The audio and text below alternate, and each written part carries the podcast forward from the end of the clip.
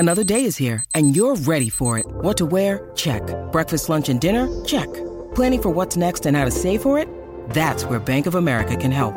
For your financial to-dos, Bank of America has experts ready to help get you closer to your goals. Get started at one of our local financial centers or 24/7 in our mobile banking app. Find a location near you at bankofamerica.com/talktous. What would you like the power to do? Mobile banking requires downloading the app and is only available for select devices. Message and data rates may apply. Bank of America N.A. member FDIC. When you need mealtime inspiration, it's worth shopping Kroger, where you'll find over 30,000 mouthwatering choices that excite your inner foodie. And no matter what tasty choice you make, you'll enjoy our everyday low prices, plus extra ways to save, like digital coupons worth over $600 each week. You can also save up to $1 off per gallon at the pump with fuel points. More savings and more inspiring flavors make shopping Kroger worth it every time. Kroger, fresh for everyone. Fuel restrictions apply.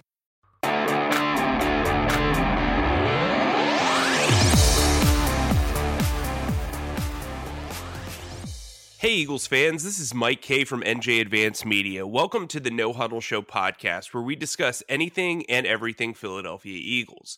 You can read our content on nj.com/Eagles, bookmark that. You can subscribe to our exclusive Eagles Insider Text service, where we'll break news, give you insider observations, and provide in-depth analysis. Through Eagles Extra, you can send questions and comments directly to us, and we'll respond to your phone. With me today, as always, is my fellow Eagles beat reporter, Chris Franklin.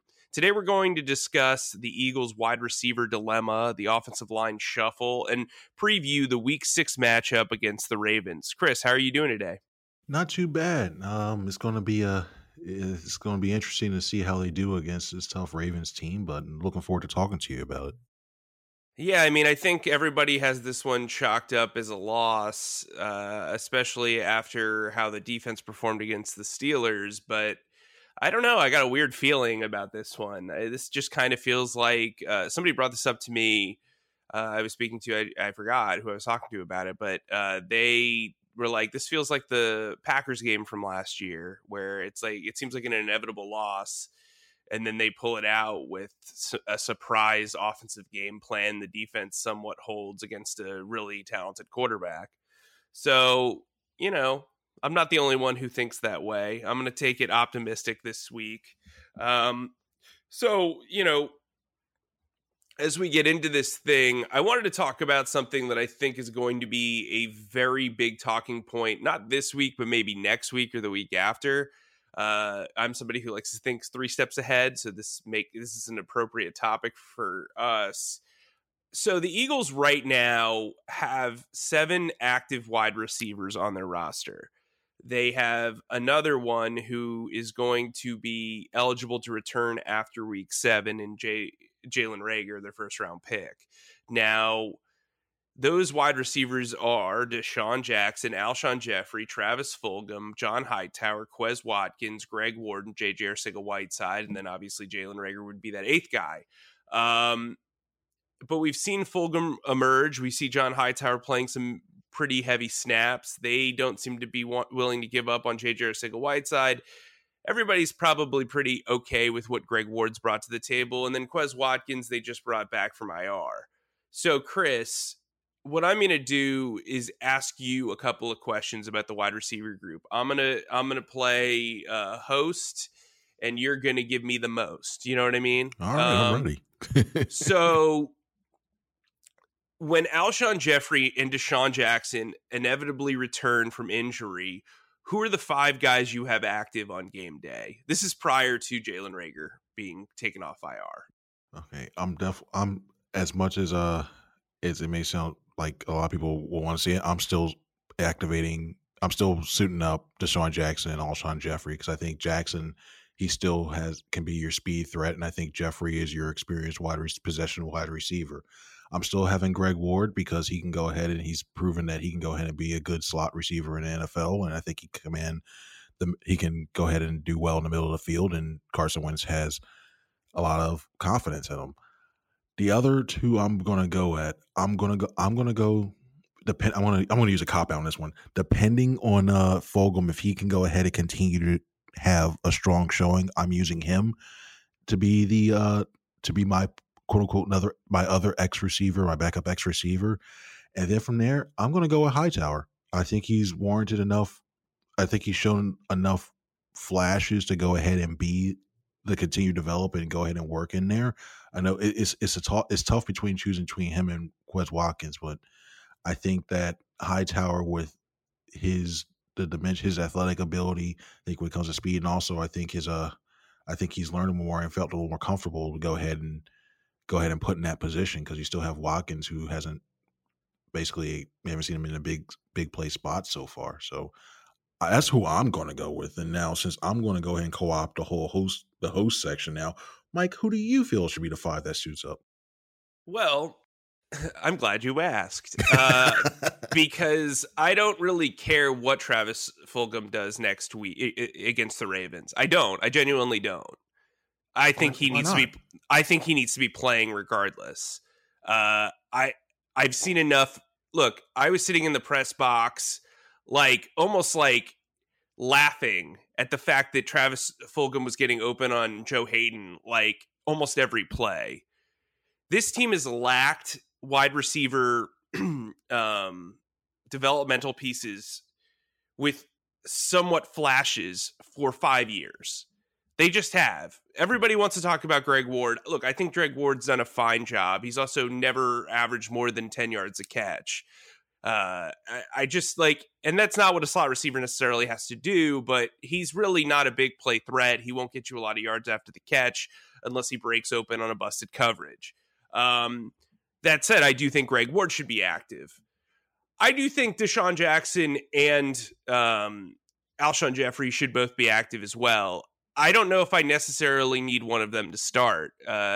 You had video of Alshon at practice yesterday. Unfortunately, I had to miss it because I had a sick kid, but Alshon looked like he had glue stuck to his shoes. And that would be the concern for me. Now, I think he can be good in the red zone. I'd make him a package player, but frankly, they're in a spot right now at 1-3-1 where, yes, the division's wide open, but you also kind of have to balance the future with the present, because there's literally no way that Alshon Jeffery and DeSean Jackson are here next year. There is no way. And people get upset with literally, there is no way. I would bet pretty much almost anything on it. Okay, so Vegas puts plus 100, plus 200 that one of the two stays. You say you're not going to take that at all? I would take DeSean over Jeffrey, but there's no way that Jeffrey is here. There's no way. Sorry, there's just no way. And so I think you've got to put him in. Look, you're paying him. I think DeSean, like you said, can still be a speed threat. I have no issue starting him opposite Fulgham and Greg Ward. That does not bother me. I'm not starting Alshon Jeffery. He's shown me nothing. He hasn't played since December, and he's shown me nothing in practice that would make me feel okay with that. Sorry. So that's your prolonged answer to 4. 5, I agree with you. I'm probably going to go with Hightower, although I don't necessarily think it's a slam dunk. I mean, he has really shown a problem with tracking the ball. And, we'll get into when Reagor comes back, but they're going to have to make a decision between 3 guys on this roster as to who they're going to cut, because you're not going to keep 8 wide receivers on the roster. It's just not going to happen. It's 1, it's terrible roster management. 2, you've seen that injuries pile up every week. It's going to be very difficult to do that. I think they actually screwed themselves by activating Quez Watkins' practice window as early as they did. Not because Fulgham emerged, but also because you're doing that as Alshon Jeffery and DeSean Jackson are coming back into the mix. It would be one thing if Alshon was on PUP, but they again made a poor decision there and kept him on the main roster. So now they've got to juggle all of these things, and we saw it with Casey Tuhill where he was waived and claimed by Washington. Do you want to take that same risk with a Quez Watkins or a John Hightower? I don't think you do. I also don't think you're going to give up on a J.J. Arcega-Whiteside less than 2 years after making him a second-round pick. I may be wrong. So let me turn this to you. I want to get this, obviously this opening segment's going to take up a lot of time because there's a lot of guys at stake. And frankly, the wide receiver position is one of the few interesting spots on the team right now. Who are you cutting of those three guys once Jaylen Reagor returns? Or are you cutting Fulgham and are basically going to get hate mail for the next 6 months? Oh, no. He's going to take a lot of heat if he did this. But frankly, I think it's time. I think he cut Whiteside. I think Arcega-Whiteside's time here in Philadelphia is done. I wouldn't be surprised if in the offseason he's done.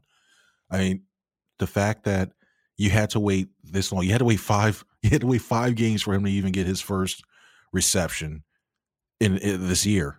It was a nice catch, but they ran out of time. They couldn't basically use it, which goes back to Hightower, which is a rookie mistake. But when you look at what he's provided so far, he hasn't gotten even enough separation for Wentz to even look his way. He's done. The only thing that I've seen that I've liked out of him so far this season has been his blocking down the field. And there's so many times you can get a tight end to do that, or you can go ahead and go, hey, you're a wide receiver. You're supposed to be blocking as part of your job description, but hey, you know what? Your main thing is receiver, and he hasn't been able to do that.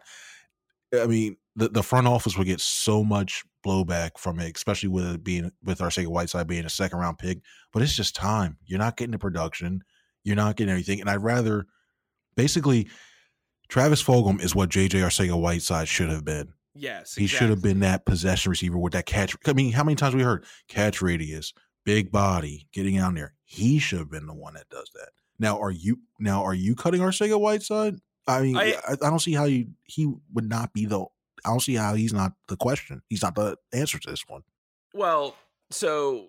I disagree with you. I don't think they're going to get a ton of flack. I actually think they might get some praise for acknowledging that he was not it, you know, and not like sticking to their guns on a draft pick over cutting somebody like Travis Fulgham. But yeah, I was saying this to Jimmy Kemsky, our buddy from the Philly Voice, the other day. I was like, this is exactly what they wanted in J.J. Arcega-Whiteside, like from a pure definition of what they saw in him. Exactly what they got. I actually compared Travis Fulgham the other night to Tyler Boyd. They run similar 40s. They can play all three wide receiver positions. Very good in the slot. Can beat you deep. Can beat you on a possession catch. Seemingly have very good field awareness. So I agree with you that they're not going to cut Fulgham. So here's the thing. You have a thing for Quez Watkins, or maybe I'm just reading too much into it. I think you can cut Quez Watkins. I think you can get him through waivers. The guy who lasted till late in the 6th round. He has no training camp tape on him. He's not a pass rusher. The reason why Casey Tuhill got picked up is he's a pass rusher. And if you have the opportunity to grab a young pass rusher, especially in a Ron Rivera defense, you're going to do it. I think Quez Watkins is a guy you can get through waivers.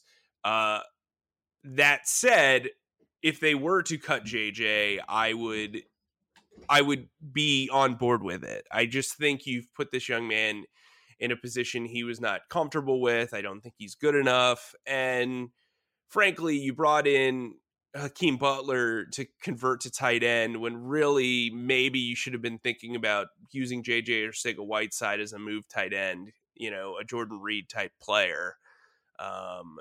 And they look, I mean, I just don't understand why this guy's on the field, frankly. I don't know how he has not been inactive almost every week. Again, I think you've put yourself in this position where Quez Watkins is a guy who can offer deep speed threat, but we've seen John Hightower can get down the field and Carson just can't connect with him. DeSean Jackson's coming back. Jaylen Reagor's coming back. You're getting more of the same here. And so I think, like, from my perspective, if you can get Quez Watkins through waiver, I mean, look, I think they're going to get heat for cutting Quez Watkins. They got heat for cutting Casey Tuhill when nobody had actually seen him play other than us. So no matter what you do, I think, you know, but that said, I think Howie Roseman gets this reputation of guarding draft picks and holding on to them for too long. I think if he were to move on from somebody like J.J. Arcega-Whiteside, you'd have to praise him. I mean, he's going to get, you know, I was talking to Doug Whaley, who's a former general manager of the Buffalo Bills, the other day. I was like, you guys have like a job where no matter what you do, you're going to get criticized. You guys could draft Dan Marino, Jerry Rice, and Emmitt Smith in the same draft. You're still going to be criticized for the kicker you signed who has no experience. I mean, it's like, it's just one of those things where I think, look, Howie has not done a good job with this roster this year. It's evident. I don't think he did a terrific job with the roster last year either. But I do think he deserves credit where credit's due. I mean, he didn't just sign Fulgham off the street. He claimed him off waivers. They clearly liked him. And they were able to get him through waivers and then bring him up. And that typically doesn't happen. Like, they decided to sign him to the active roster over Deontay Burnett, who we had all seen have a great camp and do all this other stuff. There was some logic there. So here's what I'm then what I'm going to ask you. The last question is, once Reagor returns, how do you see the roles playing out? Do you see DeSean as a starter? Do you see Alshon as a starter? Do you see Fulgham as a starter? Do you see maybe Greg Ward moving out of the slot? Do you see Reagor maybe starting there? What's your lineup for the five? I think in order to, and I don't think it'll be right, but I think in order to appease all parties involved, I think they're going to go back to what they envisioned to have opening day, or at least some semblance of what they would like to have opening day. I think you have DeSean Jackson starting opposite of Alshon Jeffery. And I think, personally, I think Alshon's about 2 weeks away. That's just me looking at him when seeing him running. And I think he was working more on his form and getting time down and everything, his form. But he did look kind of slow, but I think he was working more on form than that. But I think when he eventually comes back in 2 weeks, I think you're going to have those two just because they're veterans. And the last thing you want to do is last thing this team needs to do is seeing veterans being a little upset and setting a precedent for rookies and impressionable rookies. I think that's the last thing the team wants to do. And I think they also want to respect the veterans. So I'm not saying it's right, but I think you'll see those two there. I think you see Ward remain in that middle of the field, especially especially with Goddard out. We don't know how long he's going to return, but that should be coming very soon. But I think you still put Ward in the middle, and I think you put Reagor down as the other slot guy. So when you go four wide, you have those four going out there. You have Jackson, Jeffery, Ward, and Reagor, and then you mix in a little bit. You mix in Fulgham to go ahead with Jeffery. You start to mix them in a little bit. You shift them around. So that's the way I think the lineup's going to be. Now, how are you going to keep? Are you going to go ahead and put Jackson and keep him starting there? And are you going to keep Jeffery? Are you going to have that starting combo of Jeffery and Jackson to start out the season? To start out probably after the bye? Are you going to do that? Well, I'm easing Jeffery into the lineup regardless, whether he's starting or not. Like, he's probably going to get 15 snaps a game, and so I want to see how he and Fulgham play during that. I want them to compete. I'm big on Fulgham. I'm telling you, I've been covering the league for 6 years. I don't think I've seen a come out of nowhere performance quite like Travis Fulgham's. I've definitely not seen a wide receiver performance like Fulgham's since I've been here. And remember, I covered Alan Robinson, who I think is eons better than Alshon Jeffery. So I've seen performances like that. No, Alan Robinson is the most underrated route runner I've ever seen in my life. I used to watch him just absolutely wreck Jalen Ramsey in practice, like wreck him, like to the point where Jalen would like whine on the sideline. I have video of it. I will send it to you. I wouldn't say light years. I mean, I think he's better. I wouldn't say light years, though. I think at this point in their careers, Alshon's had like 2,000-yard seasons and one Pro Bowl season. Like, I don't think, like, I think Alshon was very good for what he, look, the Super Bowl year, he surprised me. I didn't think they should have signed him. But the Super Bowl year, I thought he played extremely well. He was a huge part of that team. Since then, since I've been on this beat, he's been basically a number 3 wide receiver for the most part. I don't think he's the guy that he was prior to his labrum injury. I think the labrum injury really affected him, and then he's dealt with some lower body injuries. I just think his body's breaking down, as big wide receivers seem to do now nowadays. Look, I think DeSean Jackson's a guy that you brought in here to be, a sweet dessert. You know, you brought him back this year to be a sweet dessert because you've got Jaylen Reagor, who's the main course. You have to see what you have in these guys. Like, I just, like, they've lacked so much definition when it comes to developmental players, especially at the wide receiver position. If you've invested a first-round pick in Jaylen Reagor, he needs to be on the field. So maybe that means you play him in the slot opposite DeSean and the tandem of Fulgham and Jeffery, depending on matchup. Like, to me, that makes sense. I don't need to see Greg Ward on. I think Greg Ward's a very good fourth wide receiver, but you do not need to force feed him at this point. Really, you need to see a return on your investment immediately with Reagor. You need to see a return on your investment with DeSean Jackson. You want to see what you have left in Alshon Jeffery. And then Travis Fulgham has already had maybe one of the top 15 performances in the regular season for a wide receiver from a number standpoint. The last time somebody caught 10 passes for 152 yards and a touchdown, it was 2014. Carson Wentz wasn't even in the league yet, and it was Jeremy Maclin.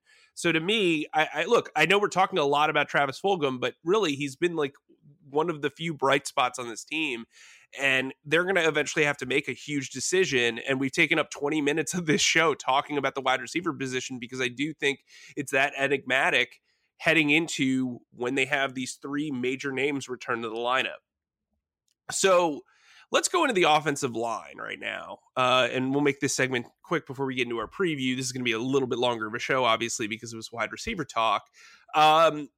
Look, Lane Johnson might not be able to play on Sunday, and so that means that Jason Kelce will be the lone starter, traditional starter on this team, and Jack Driscoll will play right tackle. What have you thought of the makeshift offensive line thus far?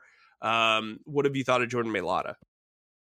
I wish they had. I know Pro Football Writers have a award for assistant coaches, not just coordinators, but I wish there was a NFL recognition for one, because I think if they continue to do well, I think Jeff Stoutland should be in consideration for it.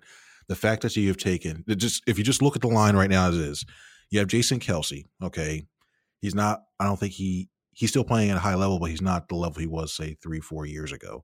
But if you meant to tell me you would have a rookie playing right tackle, you would have Matt Pryor. No explanation needed with that one. Even though I thought he would do okay, but he's been just bad. He's holding in there. He's probably been the worst of the five. Then you go on to the left of Kelce. You have Nate Herbig, who went from playing right guard to left guard and has played at a decent level. And then you have a 6'8" former rugby player who's adjusted to have another decent time to play left tackle for your Hall of Fame left tackle who's still hurt, who hasn't been consistently on the field. You mean to tell me that they would go ahead and actually come together and play decently and do an okay job to protect your franchise quarterback? You can't say enough about that. And I think Driscoll is Driscoll's part of that thing. I think the offensive line has been a good job. And I think if they can withstand the Steelers, I think they can have a good chance to go withstanding the Ravens. It's going to be tougher, but it's going to be, and I think the biggest test is going to be how they handle these exotic blitzes and these stunts. But I have to say, the offensive line right now, I don't think that's the worst part of this team right now. You can't say that, in my opinion. I mean, are you going to go ahead and keep? And I'll say this too: when Johnson's in there, would you move Driscoll over to the right guard position to go ahead and cover up for Pryor, or would you just keep Pryor in there or wait for Jamon Brown? I mean, I just think I don't know what's taking so long for Jamon Brown to kind of get on the field. I mean, look, guard's not an easy position to play in this offense, but they just brought up Jason Kroom after a week of being on the practice squad to play tight end, which is also not an easy task. So, my question is, like again, I like seeing Jack Driscoll out there. I like seeing, Herbig out there. You want to see what you have in these guys, but I think I'm over Jason Peters. I just don't really see what the point is at this point. What's your thought?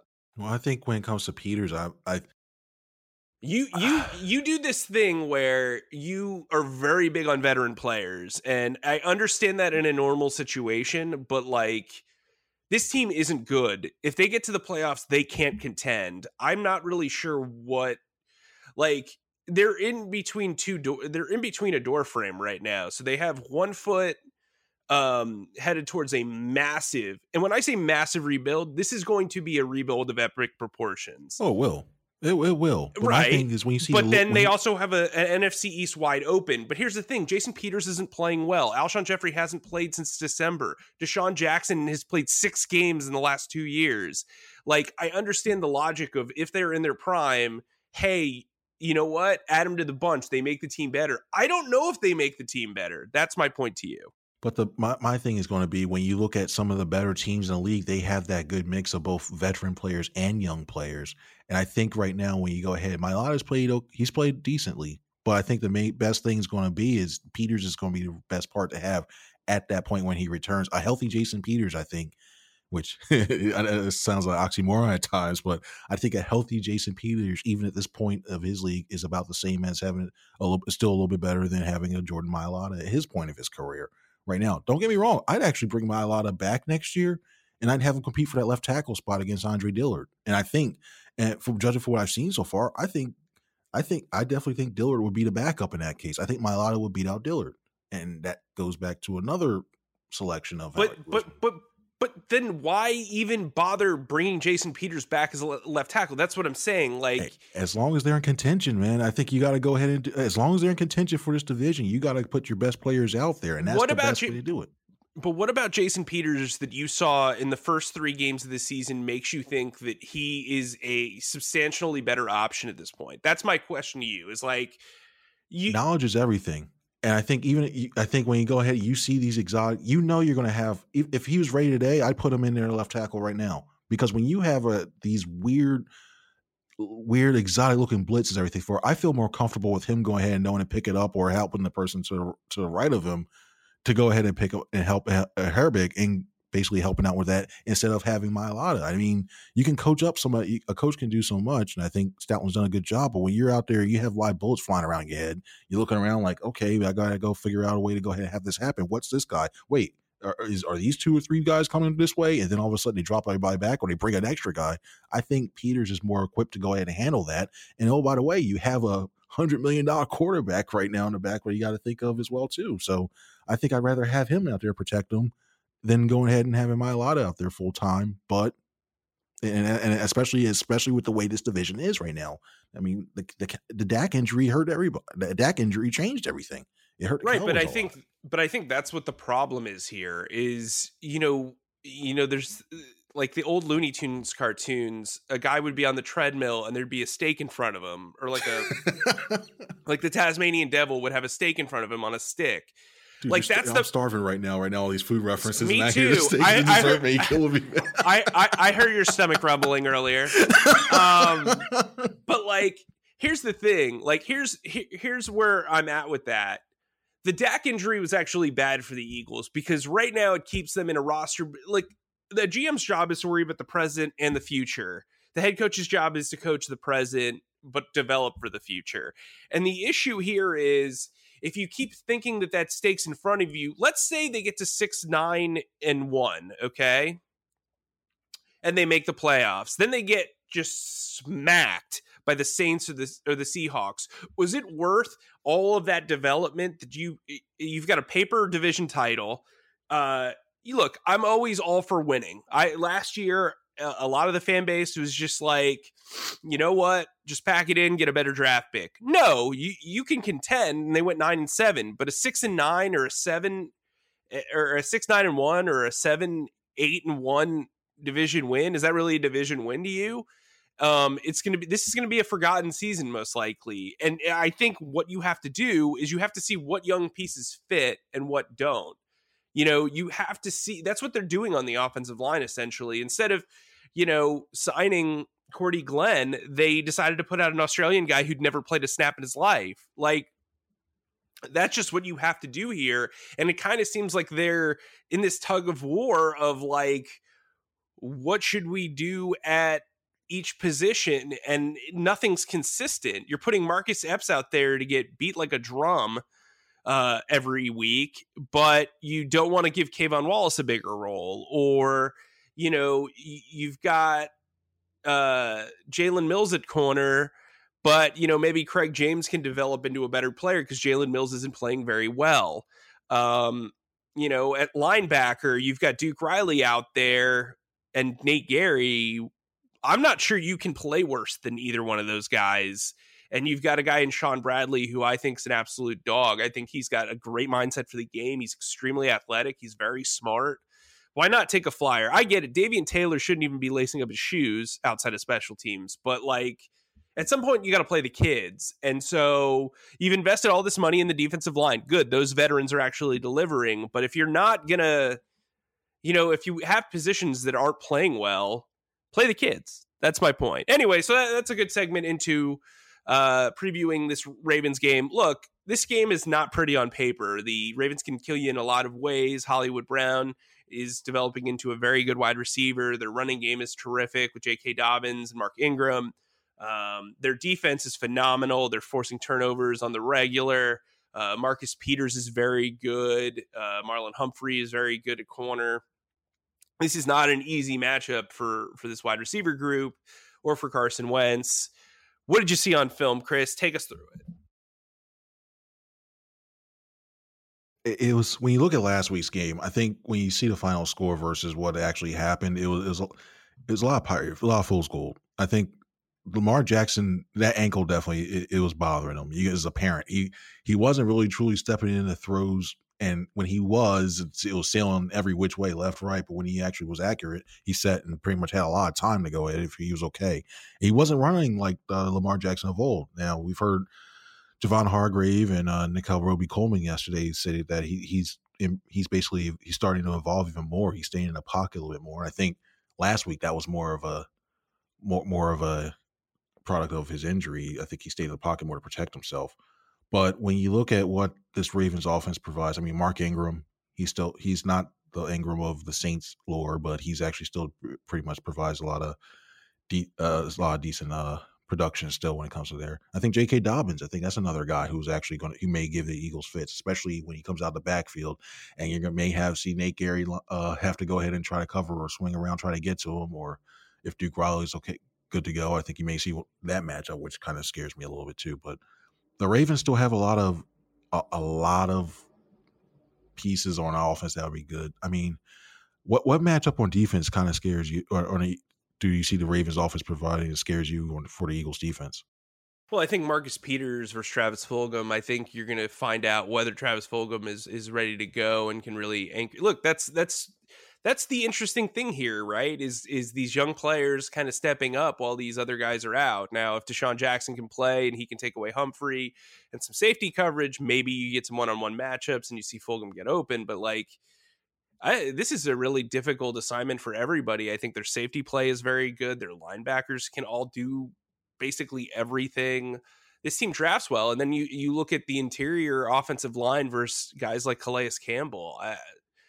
That's going to be rough. You know, they're a zone blocking scheme. And so Calais Campbell does relatively well against those type of offensive blocking schemes. So, this is just going to be a tough assignment overall. I'm not very optimistic about this game.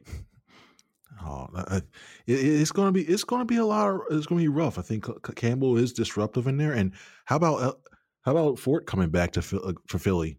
How about another linebacker who the Eagles would love to have on their roster right now? That him coming back there and Patrick Queen. I mean, we know the Eagles don't draft linebackers very high, but wouldn't he have looked? I mean, you would have had to decide between he and Reagor if he wanted to move up, try to get him, stuff like that. But how nice would it be to have a guy like Patrick Queen in the middle of his defense right now for years to come, and you knew what you were getting in that position? I mean, this is that Ravens defense. It kind of scares me in a way they're going to attack this offense and the blitzes that they have.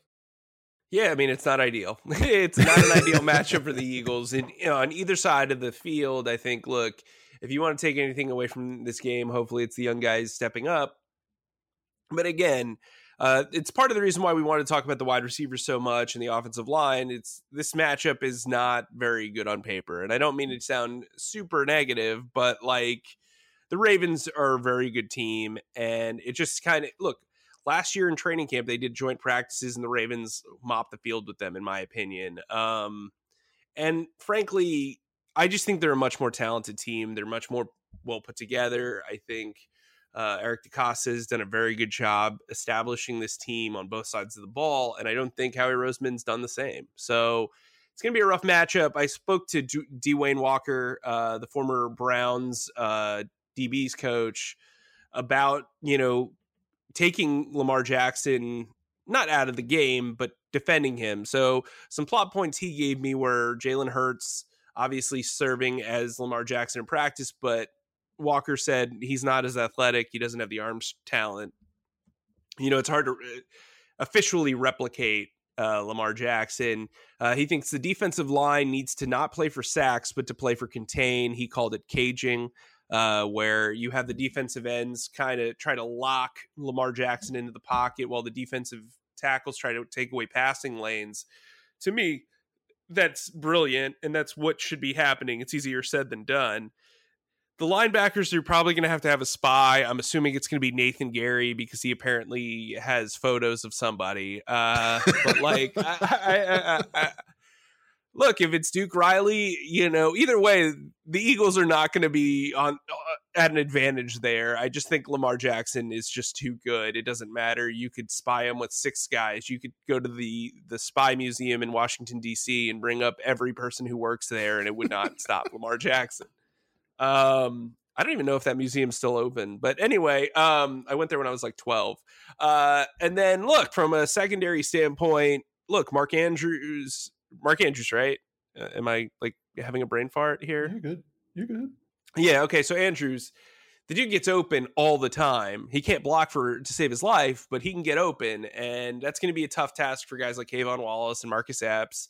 And perhaps maybe Will Parks, who I think, if he does come back, will be a huge upgrade in that third safety position. I think he's inevitably going to be the starting strong safety.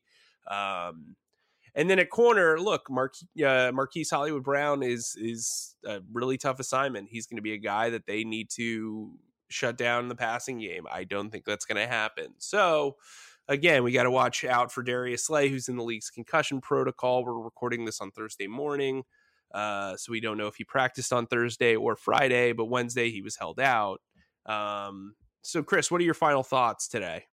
Well, I think it's going to be interesting to see if Lamar Jackson really is going to be able to, if he's really recovered from that ankle. Because if not, there were some opportunities for some turnovers that Cincinnati just dropped, like flat out dropped.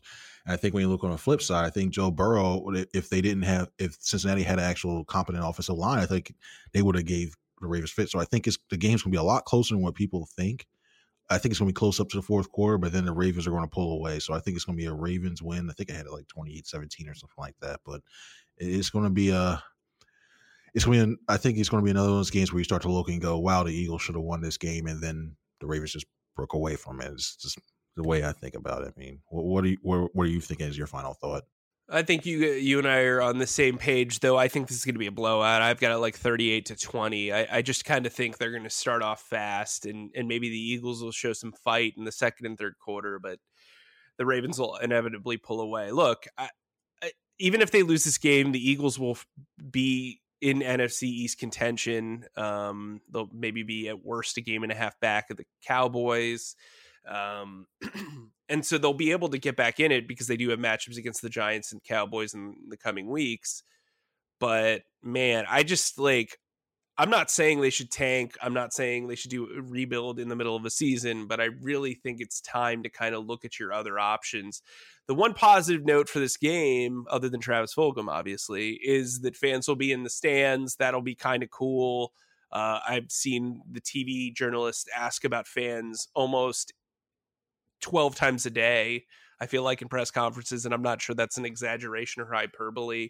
If I get one more of those fan questions, I don't know, but I mean, I do think it's terrific. I think it's great. I think the Eagles will appreciate the support, but hopefully the Eagles prove us wrong and treat those folks who are making their way to the link very, very happy. So make sure, and now that we've gotten through that morbid talk, make sure you sign up for Eagles Extra. You can do that by going to nj.com/text. You can download the No Huddle Show podcast wherever podcasts are available. For Chris, I'm Mike. We'll talk to you on Sunday.